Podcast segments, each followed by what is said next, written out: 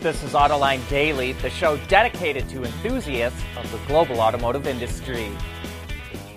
Tesla reported its first quarter earnings, and the numbers are stunningly good despite supply chain bottlenecks around the world, an industry wide chip shortage, COVID lockdowns in China, and a war raging on in Ukraine. Despite all that, Tesla managed to boost its sales 68% compared to a year ago. It sold over 310,000 cars. That brought in nearly $17 billion of automotive revenue, which represents a staggering 87% increase over last year.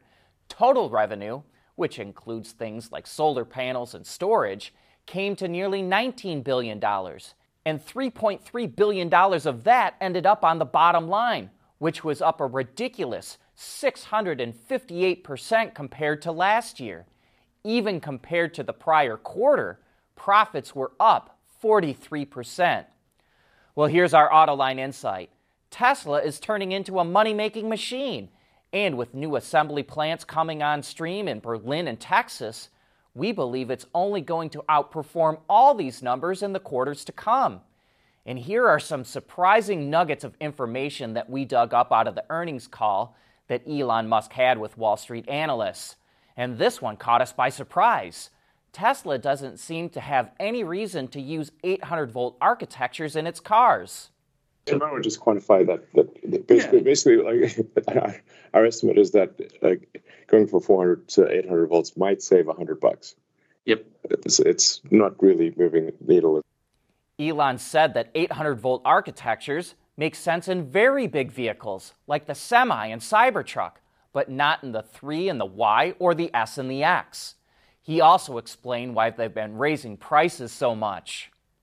Um, actually, on the, on the price increase front, I should mention that it may seem like like maybe we're being unreasonable about increasing the prices of our vehicles, given that we had record profitability this quarter. But the the, the wait list for our vehicles is quite long, and some of the vehicles that people will order, uh, the, the wait list extends into next year. So uh, our prices of vehicles ordered now are really anticipating uh, supplier and logistics cost growth uh, that uh, that we're that we we're aware of and believe will happen uh, over the next you know six to twelve months. Or in other words, Tesla is raising prices now because by the time people take delivery of their cars, the raw materials needed to make them will be more expensive. So it's protecting itself from higher costs in the future, not just what it's seeing right now. Musk also talked a lot about driving down the cost of mobility and not just with cheaper EVs. He really sees the solution as robo taxis.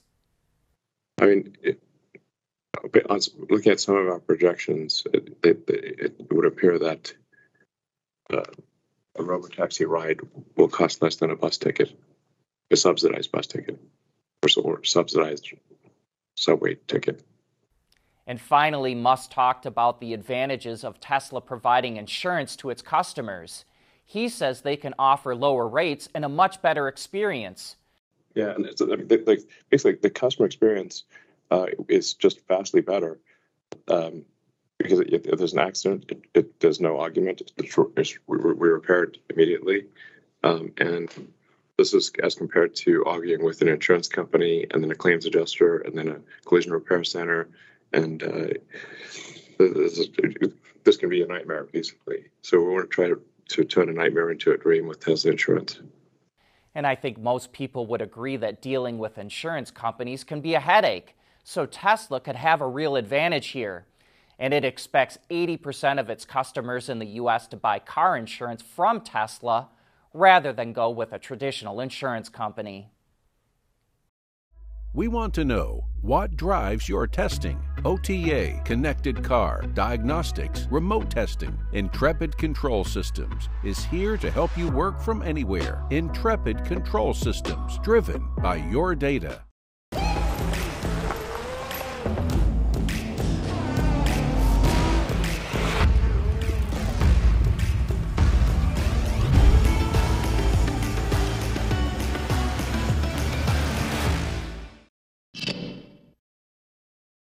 We're not sure if the new Lincoln Star concept that debuted after yesterday's show is a vehicle or a transformer. Robots in disguise. I'm joking, of course, but look how the rear tailgate folds down and transforms into a bench to sit on with additional storage behind the rear seats. And the hood raises up and the grille extends out to reveal extra storage and a pass through into the interior. And it too transforms. The front seats can swivel around to face the rear seat passengers. While this is cool, we expect stuff like this to stay in concept land. But the Star concept also hints at the design language for future electric vehicles. And Lincoln says it will have four new ones by 2026. And lighting is clearly going to play a key role in its future designs.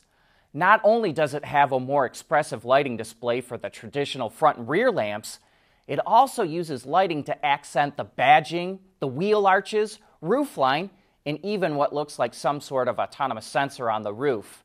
And with front seats that swivel around, it would make a lot of sense that the Star concept would be autonomous. And I want to highlight the rear as well.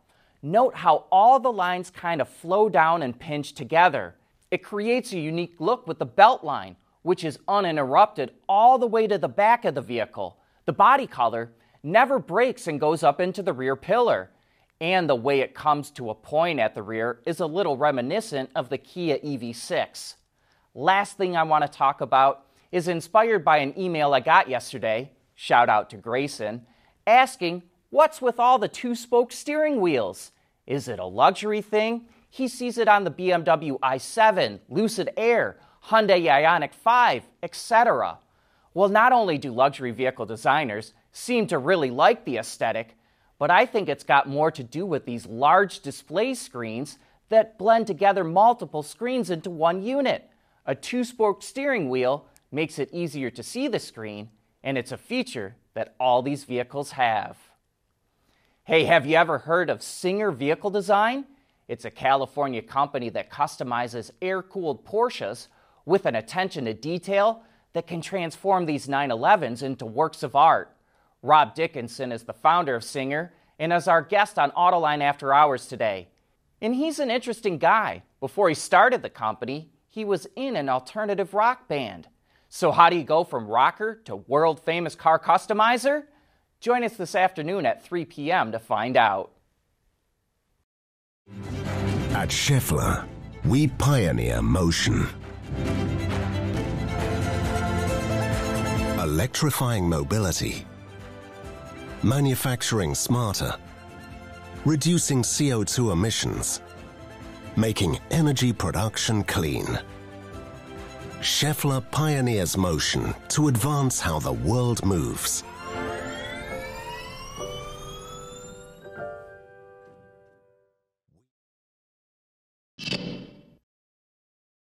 We already knew that Honda will use GM's Ultium platform for its electric vehicles, and it's also getting that autonomous shuttle called the Origin that's being developed by GM's Cruise unit. And Honda just signed a memorandum of understanding with two Japanese transportation service providers to launch autonomous mobility services in Tokyo in the middle of the decade using the Cruise Origin. Honda didn't provide any other details.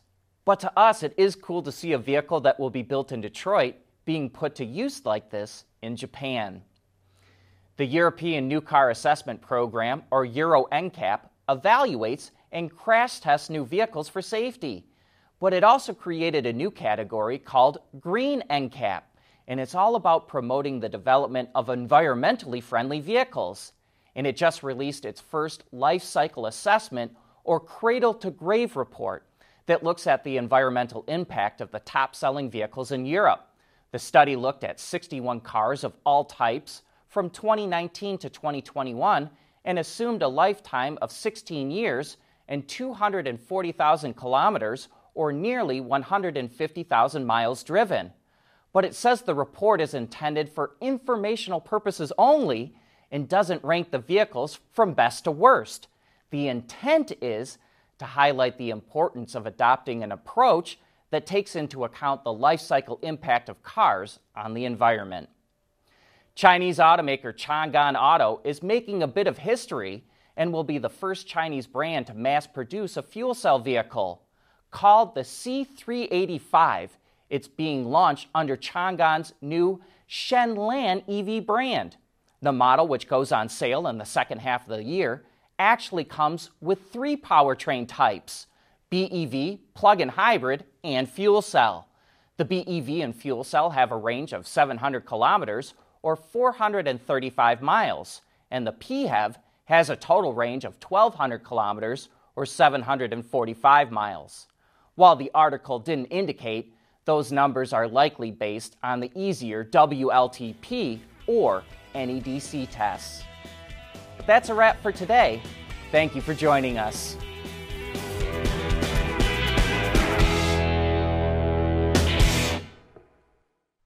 AutoLine Daily is brought to you by Bridgestone, solutions for your journey, Intrepid Control Systems, over the air engineering, boost your game, and by Schaeffler. We pioneer motion.